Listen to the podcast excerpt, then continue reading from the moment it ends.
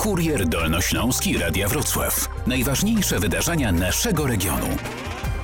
Regiony górnicze mogą liczyć na unijne wsparcie. Wszystko to w ramach Funduszu Sprawiedliwej Transformacji. Państwa członkowskie otrzymały do podziału 10 miliardów euro. Najwięcej, bo około 3,5 miliarda otrzyma Polska. A co za tym idzie, sporo pieniędzy trafi także na Dolny Śląsk. Urząd Marszałkowski musi teraz przygotować Regionalny Plan Sprawiedliwej Transformacji, o czym mówi marszałek Cezary Przybylski. Przede wszystkim musimy myśleć o potrzebach ludzi, którzy zamieszkują nasze regiony. Na podstawie planu, który zostanie przyjęty przez samorząd województwa, przyznawane będą pieniądze w ramach Funduszu Sprawiedliwej Transformacji. Gdzie ostatecznie trafią pieniądze? Komisja Europejska wskazała konkretne miejsca, choć trwają jeszcze negocjacje, by ta lista została powiększona. W ramach wsparcia funduszu kwalifikuje się nasz subregion wałbrzyski, konkretnie powiaty dzierżoniowski, kłodzki, świdnicki, wałbrzyski, ząbkowicki i miasto Wałbrzych.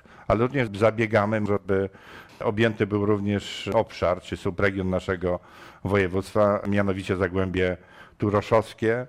W Zagłębiu Turoszowskim produkuje się około 8% energii w Polsce. Grzegorz Macko, wicemarszałek województwa, mówi o znaczeniu Zagłębia Turoszowskiego, gdzie przemysł węglowy oddziałuje na tysiące mieszkańców. Dobrze wiemy, że najważniejsze w transformacji jest to, aby uniknąć takiej sytuacji, z którą mieliśmy do czynienia chociażby w Wałbrzychu, gdzie bez e, niezbędnej pomocy, pomocy rozwojowej zamknięto kopalnie, a wiemy, że problemy z tym związane, które się zrodziły, problemy gospodarcze, a co za tym idzie społeczne, ciągną się niestety do dzisiaj. I właśnie, aby taką transformację przeprowadzić w sposób stopniowy, przekonujemy urzędników europejskich oraz urzędników e, w Warszawie, aby już dzisiaj również tam skierować tą pomoc i powoli myśleć o tym, co będzie już po zakończeniu e, wydobycia. Jak pieniądze rozdzielić najlepiej, żeby trafiły w odpowiednie ręce do tych najbardziej potrzebujących odbiorców? Dlatego powstała grupa robocza do spraw regionów węglowych w transformacji. W skład tej grupy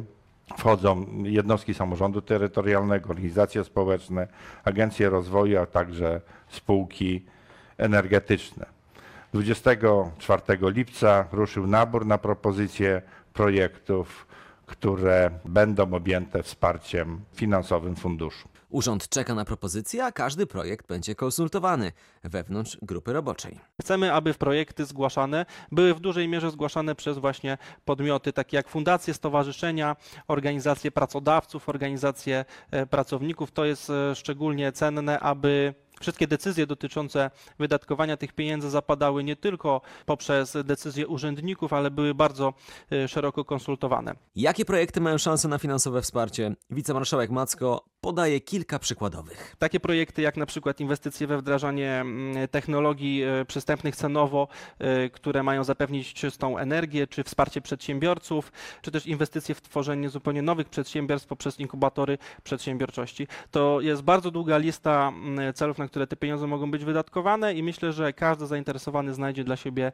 e, działkę, która go będzie satysfakcjonowała. Dlatego bardzo mocno zachęcamy. To są pieniądze, które są dla państwa i które są kierowane właśnie po to, abyśmy byli regionem e, dobrze zm- zmienionym pod kątem zielonej energii i abyśmy byli regionem, mam nadzieję, w przyszłości również jednym z najczystszych, o ile nie najczystszym w całym kraju. Szczegóły na stronie Urzędu Marszałkowskiego. Ten czeka na projekty do końca września.